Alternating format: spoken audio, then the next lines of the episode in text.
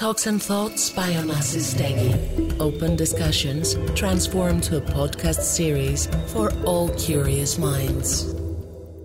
Banana, anyone? Hello, Athens. Oh, you deserve a banana. Can you catch it? These are special magic bananas. Anyone want one on this side? I'm going to make this one really special. I'm going to throw it into the crowd, so be ready. I don't want to hit somebody on the head. We all know what the banana stands for. Oh, here's the guy who wants a banana. I've got two left. Anyone with magic, magic bananas. Come on, careful, we don't have any insurance. And I have to get down these steps. Magic, magic, bananas.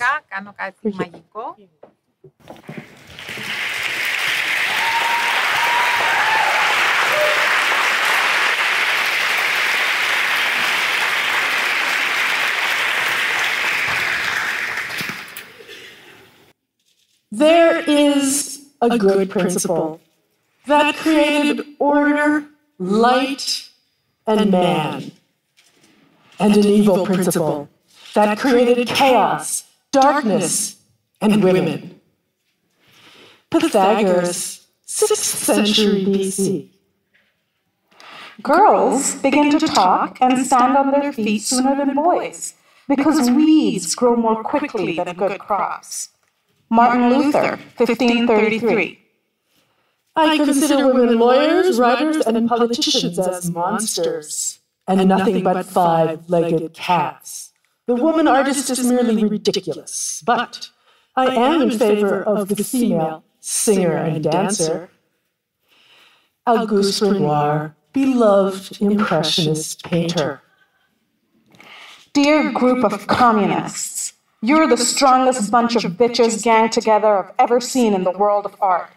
Don't think to career you will make it eighty. Best work of art a woman or girl can make is in bed, making well love, and sometimes procreate non-idiot females. Feminism is the reason for highest number of AIDS statistics in the United States of America. Thanks to you, bitch feminists, the weakest men become gay. A woman can be a genius. Do you remember the Holy Virgin, you damned bunch of whores? Answer me if you have the courage, bunch of bitches. A letter to the Guerrilla Girls from an Italian art critic. How's everybody feeling out there? Yeah? Any of you a little anxious about the, the state of the world? The state of the United States? Your future in it? We thought perhaps we would start tonight by all giving one big cathartic scream. Okay? One, two, three. Ah! Here's a poster that we just did based on secret information that was hacked by the Russians from the Trump transition team and passed on to us. I don't know whether you know about our history of commemorative months. Well, this is what they used to be, and this is what they're going to be under. We don't even like to use his name. We call him forty-five. Anyway, I'm Frida Kahlo, and I'm here with my colleague, Zabeda Aha, and we're so happy to be here in Greece, the birthplace of democracy. Oops, wait a minute. Wasn't that democracy for upper-class white men only? Well, you know, it kind of sounds like what's happening in our country right now. So we know, we will know what it's like. Anyway, I'm a founding member of the Guerrilla Girls, and I've been involved in pretty much everything the group has done since its founding. And um, we consider ourselves intersectional feminists, and we've devoted our lives to fighting for human rights and against the takeover of art and culture by the rich and powerful. Most of our work has been about discrimination and corruption in art, but we've also examined other issues like film, pop culture, gender stereotypes, war, and now income inequality. In nineteen eighty-five, we got the idea to put up two posters on the streets of New York about the state of marginalized artists in the New York art world. It wasn't a pretty picture, but we had a new idea about how to construct political art, to twist an idea around and present it in a way that it hadn't been seen before. And the Guerrilla Girls were born, an anonymous bunch of artists who wear gorilla masks in public and take the names of dead artists as pseudonyms. Um, over the years, close to sixty individuals have been members of the Guerrilla Girls, some for weeks, some for decades, some just for a single meeting because they couldn't quite get along.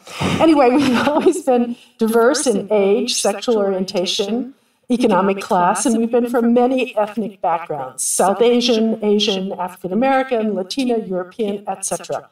And we have had cis and transgender members from the very beginning.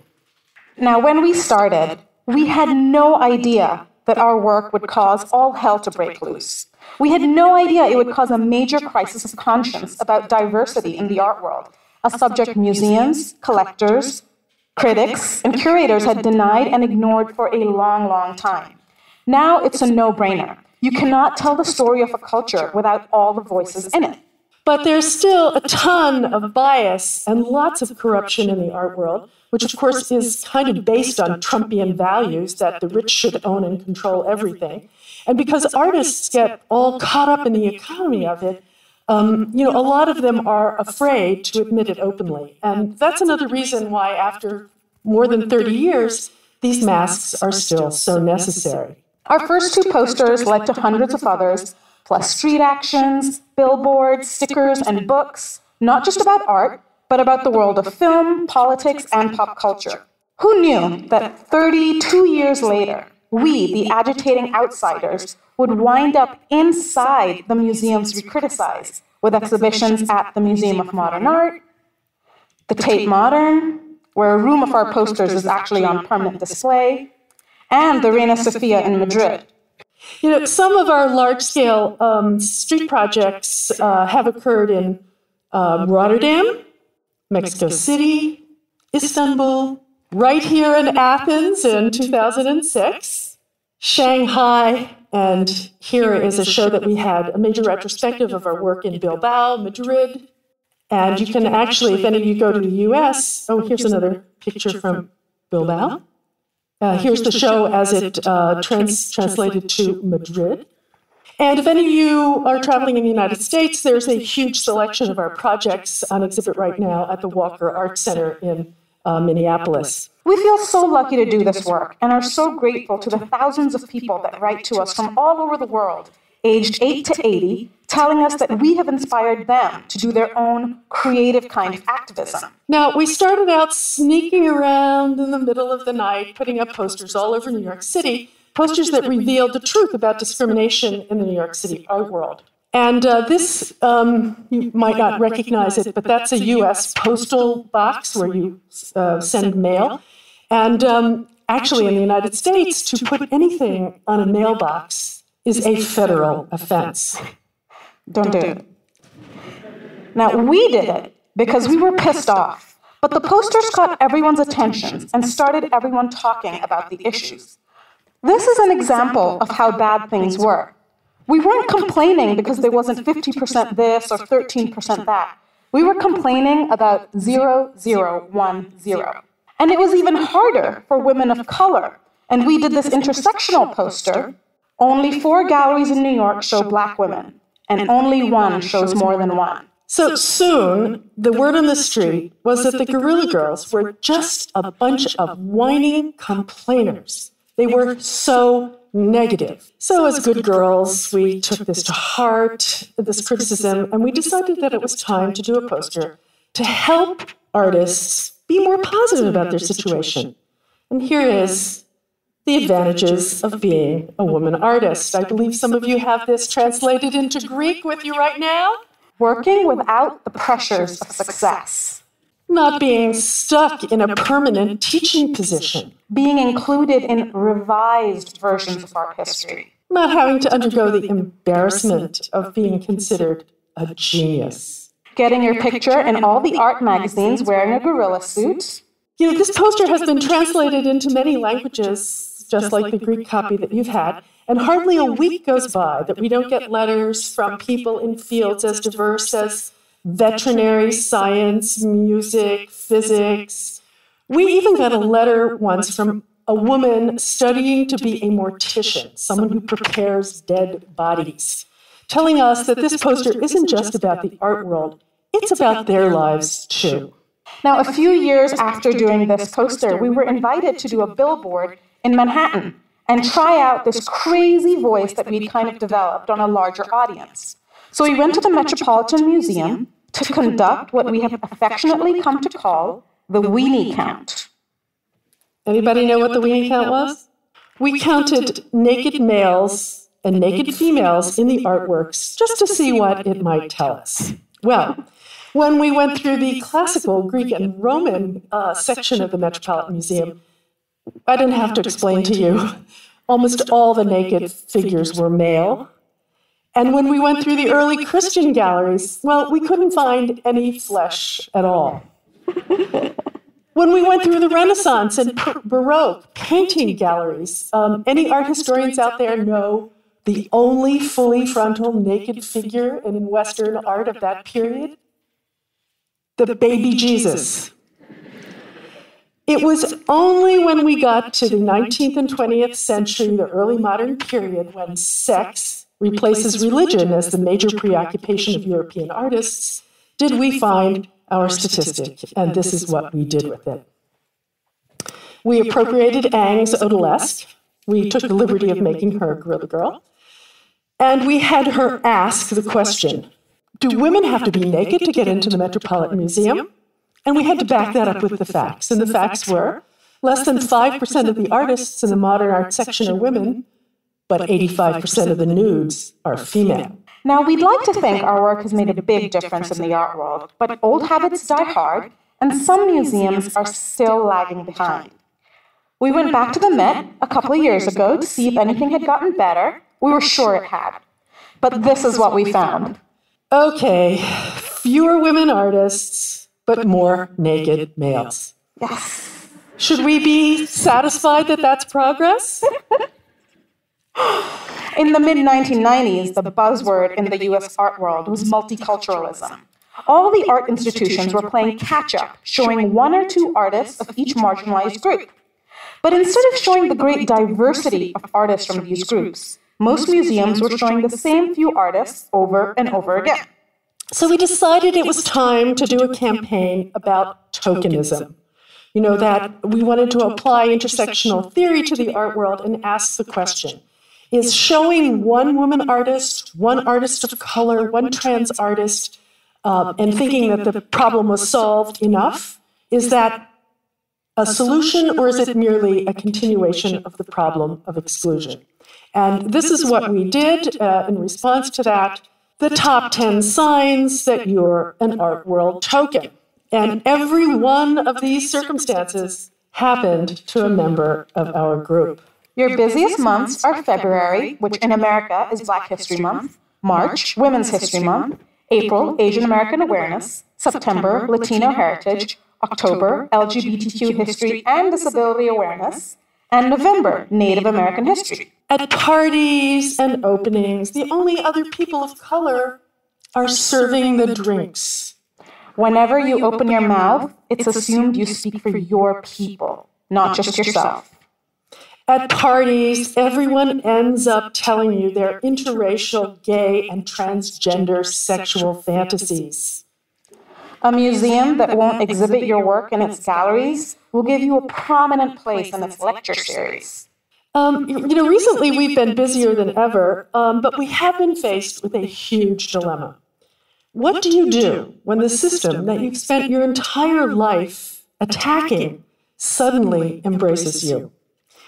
In two thousand five, we were asked to do a large-scale installation at the Venice Biennale, and in the last couple of years, we've been invited to talk about our work all over the world and also have had work shown in some very major museums. So it's kind of a dilemma for us. So what's an activist to do? We agonized over it, talked about it for hours, but for now we've made the decision to participate in the exhibitions and appearances at museums, because we want to get our message out to as large an audience as possible. And it's kind of a thrill to criticize the art museums on their own walls. So here's what we did in Venice. It was an installation of six seventeen-foot-high posters that were the very first thing that viewers saw in the main exhibition hall at the Arsenale. We took on the Biennale itself, documenting one hundred ten years of discrimination. But we also declared it the first feminist biennale. Why? Because it had the first women directors ever, and surprise, the highest number of women artists ever. And then we took on the historical museums of Venice. We discovered that every historic museum in Venice, except one, did have work by women artists in their collection. But instead of showing the work in the galleries, they kept the work in, in the basement in storage. So we appropriated this iconic image of Marcello Mastroianni straddling Anita Ekberg from the famous Fellini film La Dolce Vita. And we asked the question, where are the women artists of Venice? The answer, underneath the men. Then we demanded that the viewers go to the museums of Venice and tell them to put more women on top. And we're so happy that just this past week, the Uffizi Museum in Florence has decided to start showing the women artists who are in, in storage in the basement. They're going to do a whole series of one-person shows. And also the Prado just opened its first show ever of a woman painter. Okay, so a couple years later, the Washington Post, one of the major New York uh, newspapers, gave us a full page as part of a special section on feminism and art. So we decided to design our very own cheap, ugly gossip tabloid, the not okay Guerrilla Girls scandal rag, to reveal the shocking truth about the low, low numbers of women and artists of color in our U S taxpayer-supported art museums. And here it is, horror on the National Mall, thousands of women locked in the basements of D C museums. Now, we got the statistics for this from the museums themselves or from their websites.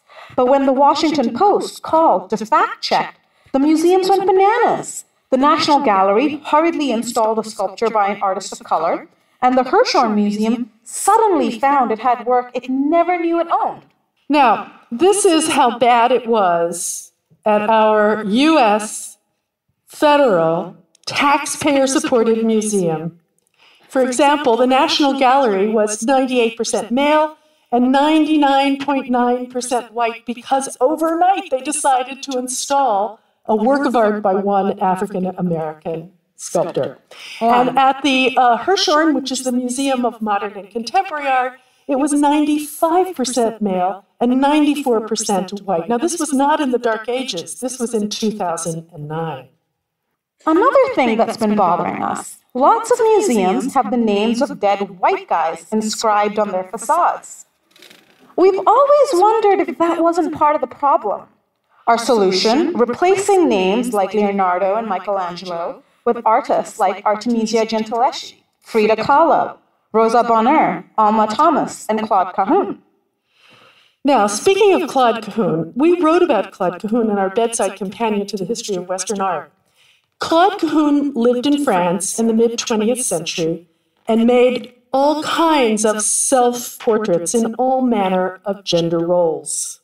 Claude was actually born Lucy Schwab. Claude's life partner and step-sibling, Susan Malherbe, also renamed himself, becoming Marcel. Some books on surrealism list Claude as a man, others as a woman. The Guerrilla Girls think art history needs some new vocabulary to describe artists like Claude Cahun. You know, don't get the idea that we don't love art. We love art. We love artists, but let's face it. While there are lots of people in the art world who really care about art, there are just as many posers, snobs, gamblers, tax dodgers, inside traders, and even criminals. The art business is completely unregulated and unregistered. In fact, it's been described as the fourth largest black market in the world, and that's after drugs, guns, and diamonds. Here's our version of the history of art museums from the Guerrilla Girls Art Museum Activity Book. A brief history of museums. It all began because rich people have always had a lot of stuff. And when they ran out of space in their palaces and churches, they needed somewhere to store it all. Bingo! We got art museums. In Europe, most museums became part of the government and are run by bureaucrats and civil servants. But in the United States, most museums are funded and overseen by super wealthy art collectors, the zero point one percent of the one percent. Now, it doesn't take a genius to realize that this system is ripe for corruption. These billionaire collectors sit on the board of directors of museums and influence what museums exhibit and collect. They get museums to purchase work by artists they already own in their personal collections, increasing the value of their collections. American capitalism at its finest. Okay, you're all here at the Onassis Foundation, so I assume you're all art fans. So let's take a short art quiz. Of the top one hundred auction sales from two thousand eleven to two thousand sixteen, how many were work of women artists?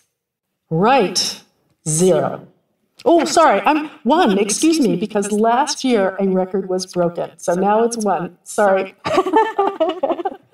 Close. Progress. Question two. What does art by famous females cost compared to famous males? sixteen percent. The highest sale ever for a living female artist, nine point seven million dollars for a Katie Noland, is only sixteen point six percent of the highest sale for a male, and that was fifty-eight point four million dollars for a Jeff Koons. Can you make money from a museum while you're on its board of trustees? What do you think? Well, one hundred million dollars says yes, because that's what Count Giuseppe Panza was paid for selling part of his art collection to the Museum of Contemporary Art in Los Angeles, just at the same time he was on its board of directors. He also sold pieces from his collection to the Guggenheim that very year for thirty million dollars, but he wasn't on the board of that, direct, that museum. What's one of the economic forces behind the new Guggenheim Museum in Abu Dhabi? Debt bondage. Foreign workers on the Guggenheim and the surrounding luxury zone are hired from South Asia and flown to the Emirates. When they arrive, their passports are confiscated and their pay turns out to be nothing like what they were promised. And they're forced to live under inhumane conditions like this and work for a pittance. What's, What's more important, important to the, the Metropolitan, Metropolitan Museum of Art than free speech? Money! The Metropolitan recently accepted sixty-five million dollars from the ultra-right-wing Koch brothers, who spend even more than that trying to undermine U S elections and deny climate change. So, um, what did the Koch brothers do after, or what, I'm sorry, what did the Met do after getting that dirty money? Well, they held a big party, then called in the cops, the police, to arrest a group of artists who protested outside by projecting this message onto the museum about the Koch brothers being deniers of climate change. Last question. What major modern museum has a trustee whose business works to keep students in permanent debt while he serves on the Trump transition team? Larry Fink, C E O of BlackRock. He's also a trustee of New York University. He is a student loan monger. He securitizes student loans. And he's also on the board of the Museum of Modern Art. Two weeks ago, there was a little disturbance inside the museum with the Guerrilla Girls and one of our favorite activist groups, Occupy Museums. And uh, we also... Um, wanted to do something outside the museum, and I'll show it to you in a minute. We wanted to inform museum visitors just what kind of people are running our non-for-profit cultural institutions that solicit our donations to keep them going. Now, um, speaking of billionaires in the art world, here's a stealth campaign that we did a couple of years ago in New York to celebrate our thirtieth birthday. We put stickers up all over Manhattan about income inequality, calling out the super rich who control art. Dear art collector, collecting art is so expensive, even for billionaires. We completely understand why you can't pay your employees a living wage. We also did a stealth projection on the facade of the Whitney Museum in New York on the night of their big opening when they revealed their new building, with the help of the Illuminator Collective. And here's a video that was made about that. So the world of artists is great. But the art world sucks. The super rich are controlling the museums, sitting on the boards. Power is being centralized into these few rich people. Like, it's really about the one percent. Unfortunately, the art world right now appears to be about money and about the production of luxury items. Billionaires are making more and more and more, and their taste controls which artists get the big bucks and get the opportunities and get the shows. Okay, um, thinking about billionaires in art, you know, today um, there are hundreds of collectors all over the world who invest in art, you know, as an investment, and then create their own private museums, some for very altruistic reasons and some for very greedy, money-related reasons. Here's a banner that was up uh, at the Museum Ludwig in Cologne until just a, weeks, a few weeks ago that um, explains this new kind of art museum. And here it is in English. Now, the Museum Ludwig Cologne is a private art museum, so of course when they invited us, the first thing we wanted to do was criticize them. So this is Advantages of Owning Your Own Private Art Museum. You're the boss. You call the shots, just like in your own business. You decide what art the museum collects and exhibits under the influence of a cartel of multinational galleries and auction houses who manipulate and define today's art market. At fancy parties, art fairs, and biennales, everybody sucks up to you and to your wallet. Your huge donations get you huge tax breaks, while people think you're an incredibly generous philanthropist. And if you make the mistake of hiring progressive, inclusive directors, curators, and staff, well, you can just fire them. We want to know, do these museums tell the history of art, or the history of wealth and power? Now, to just correct things, the, um, the Ludwig Museum is now a public museum. Uh, it's run by the city of Cologne, but it started out as the private art collection of Peter Ludwig, who seemed to put a, an art collection in every city where he had a chocolate factory. So um, we took um, our stickers to the Frieze Art Fair in London last fall, and um, we were immediately shut out from passing them out when we started to walk through all the stalls, and people ran up to us.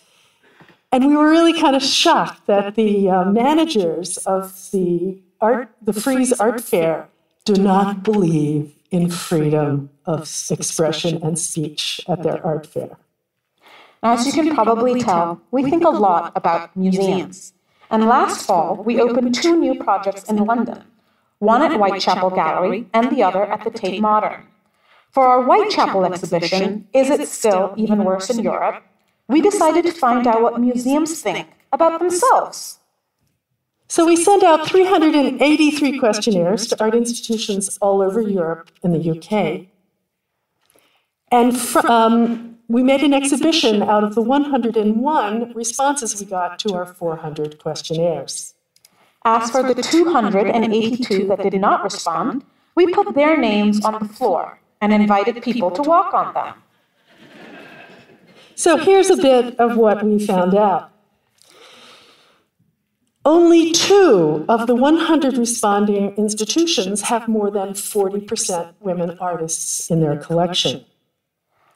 A Finnish museum told us that women artists have been hugely important to them since eighteen sixty-one, but today they only have twelve percent women in their collection. The Reina Sofia claimed that they think about diversity all the time, but their collection is still eighty-seven percent male. A prominent Greek art collector told us that gender and race aren't important. The only thing that matters is pure talent. So, in the exhibition, we asked, what planet do you live on? And here was our end panel with our current moment of Zen. The Guerrilla Girls focus on the understory, the subtext, the overlooked, and the downright unfair. Art can't be reduced to the small number of artists who have won a popularity contest among big-time dealers, curators, and collectors, unless museums and kunsthalls show art as diverse as the cultures they claim to represent. They're not showing the history of art. They're just preserving the history of wealth and power. And at Tate Modern, just after that, we created the first ever Guerrilla Girls Complaint Department. Thousands of people came to complain about art, gender issues, racism, politics, and the museum itself. Um, we'd like to do this again, so invite us back. We would love to set up a complaints department right here in Athens. Wouldn't that be fun? We want to know what you're angry about. Okay, um, let's move on to an area of U S culture that, believe it or not, is even worse than the art world, and that is Hollywood. Now, the film industry wants to think of itself as edgy and progressive and ahead of the curve. But if you look behind the scenes at the writers, the directors, the cinematographers, the editors, the, you know, almost anyone on the production level, you'll find that almost all of those people are white males. So for several years, we rented billboards in Hollywood, just a few blocks from where the Academy Awards are held. For our first one in two thousand two, we decided to put a little realism into the Academy Awards. We designed, we redesigned the Golden Boy himself to look more like the guys who take him home. This is the anatomically correct Oscar. He's white and male, just like the guys who win. And of course, we had to back up this outrageous statement with facts. Now, in two thousand two, no woman had ever won Best Director, ninety-four percent of the writing awards had gone to men, and only three percent of the acting awards had gone to actors of color. Now, that was the very year that both Denzel Washington and Halle Berry both won at Oscars for their performances. And not to be too um, proud, we were convinced it was because of our billboard. Totally us. A few years later, Monique, Octavia Spencer, and Lupita Nyong'o became the fifth, sixth, and seventh black women in eighty-six years to win an Oscar for acting. Jeffrey Fletcher and John Ridley became the first black men to win for screenwriting, and Catherine Bigelow became the first woman to win Best Director, and only the fourth ever to be nominated. And of course, we take credit for all of that as well. So last year, fourteen years later, in the midst of the Oscars So White scandal, we decided to update three of our anti-Hollywood posters in downtown Minneapolis, and here they are. This, our favorite, even the U S Senate is more progressive than Hollywood. Senate, seventy-five percent white guys. Film directors, ninety-four percent white guys. And of course, this past few weeks, we, we were very happy to see Moonlight win um, Best Picture, even though we're convinced that some nefarious forces were trying to change it the other way. And of course, we'd like to take complete credit for that as well. All us. Now, let's get on to the music business. Pharrell Williams invited us to be on a show in Paris a couple of years ago about femininity, what a dangerous and questionable topic. And we did a few new projects for it under the condition that we would be able to criticize the music industry, and also criticized the gallery, the Perrotin Gallery, where it was held. And this is what we did. We repurposed one of our best-known uh, posters. Do women have to be naked to get into music videos?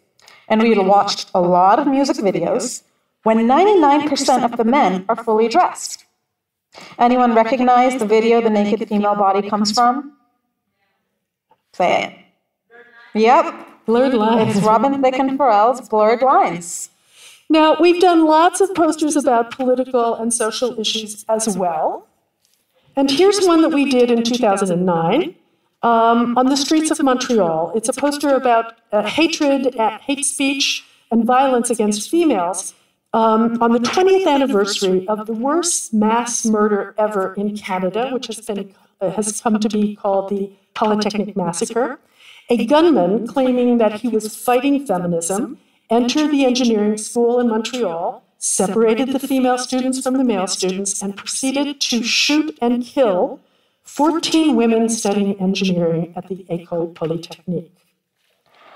Our poster is a graffiti wall of sexist hate speech through the centuries, from Plato to Confucius, who said, one hundred women are not worth a single testicle, to Pat Robertson, who said feminism is a socialist anti-family movement that encourages women to leave their husbands, kill their children, destroy capitalism, and worst of all, become lesbians.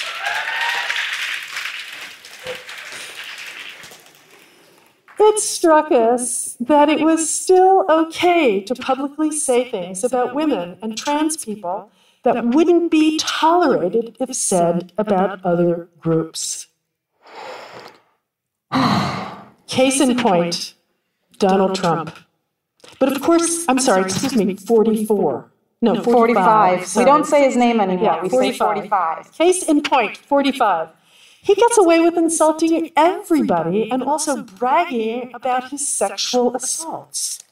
Now, the Guerrilla Girls take on lots of different kinds of issues that we are passionate about. We recently finished a new book that was published last summer about a topic that is very important to us, the female body and how it's been treated. Only a few people have seen it, and we're very excited to present it to all of you tonight. The hysterical her story of hysteria and how it was cured from ancient times until now. And it also gives us the opportunity, gives me the opportunity to sing to you in this beautiful hall. And I'm really sorry because I don't sing very well. Still crazy after all these years. Once upon a time, women in Europe and America suffered from a terrible disease called hysteria. The symptoms were nervousness, fatigue, anxiety, insomnia, faintness, muscle spasms, shortness of breath, irritability, headaches, heaviness of the abdomen, fluid retention, lack of concentration, depression, loss of appetite for food or sex, ticklishness, and making trouble. Doctors claim two out of every three women suffered from this awful affliction. No one knew what caused hysteria, but the great minds of science decided that it had to have something to do with those mysterious female sexual organs. Something in the way she moves? In ancient Greece, Plato believed the uterus wandered around the female body, choking and strangling all normal functions as it went. Pleased to meet you, guess you know my name. Well, in the Middle Ages, people thought that females who showed extreme symptoms of hysteria were possessed by the devil. They were witches. And we all know what the cures were for that: burning at the stake and hanging. Hit me with your best shot. In the Renaissance, special instruments were developed to purge women of hysteria. Lots of Dutch houses had a wooden syringe in the outhouse. It was hollow and shot medicinal fluids into one's vagina to flush out all that unsavory stuff deep inside that caused hysteria. And in Italy, there was a, v- a device like that on the bottom that was used to fumigate female vaginas with hot vapors. Ouch! Doctor Feelgood, another treatment for hysteria, if you could afford it, involved a physician massaging the inside edges of a patient's vagina with aromatic oils. We're not making this up. This is all true.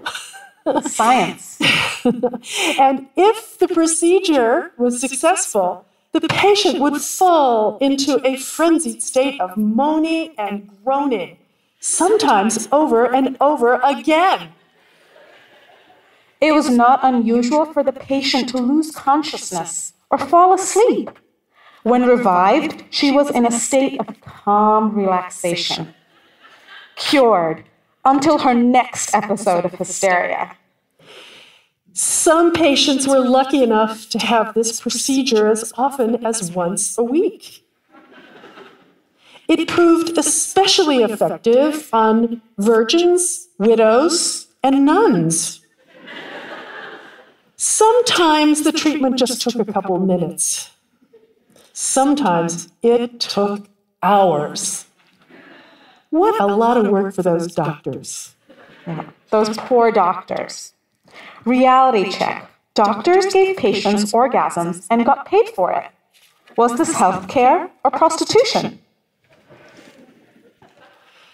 Good, good, good vibrations. After the electric motor was developed in the nineteenth century, doctors came up with all kinds of exciting new ways to treat that ever-present problem of female hysteria. They invented newfangled vibrating machines like these that they used directly on their patients' genitals. Once electricity became available in private homes, the cure for hysteria could be administered right in the privacy of one's bedroom. Portable vibrators appeared ten years before vacuums and irons. Sears Roebuck, a prominent American mail-order store, had a version with special attachments. Once the patient felt better, she could clean the house with the same machine. Girls just want to have fun. Well, the porn industry discovered the vibrator in the nineteen twenties, and psychiatrists were horrified to see right there on the screen a medical device used for sexual pleasure. Vibrators were suddenly declared lascivious and immoral, and stores like Sears stopped selling them. As late as two thousand eight, it was a crime to sell vibrators in the state of Texas.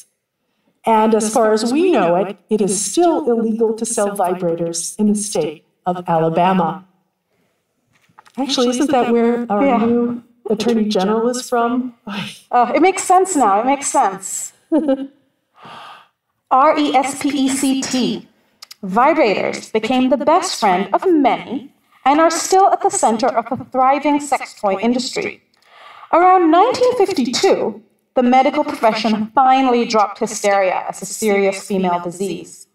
That just so happened to be the very same year that Simone de, Simone de Beauvoir published her manifesto, The Second Sex, which jump-started the women's liberation movement. Coincidence? Hmm. Now, feminism helped everybody understand how society constrained, misunderstood, and mistreated female bodies for centuries. So maybe it was feminism that was the medicine that cured hysteria. A few years ago, we were invited to give our first ever commencement address at a graduation at the School of the Art Institute of Chicago, in front of four thousand cheering people in Millennium Park. It's called The Guerrilla Girls' Guide to Behaving Badly, which you have to do most of the time in the world as we know it. We made a video version of this call to action, and we're going to end with that tonight. And actually, uh, there were four thousand cheering people, but there were also a lot of really angry parents.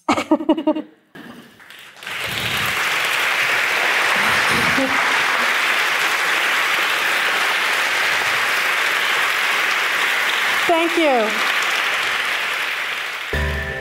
Onassis Foundation.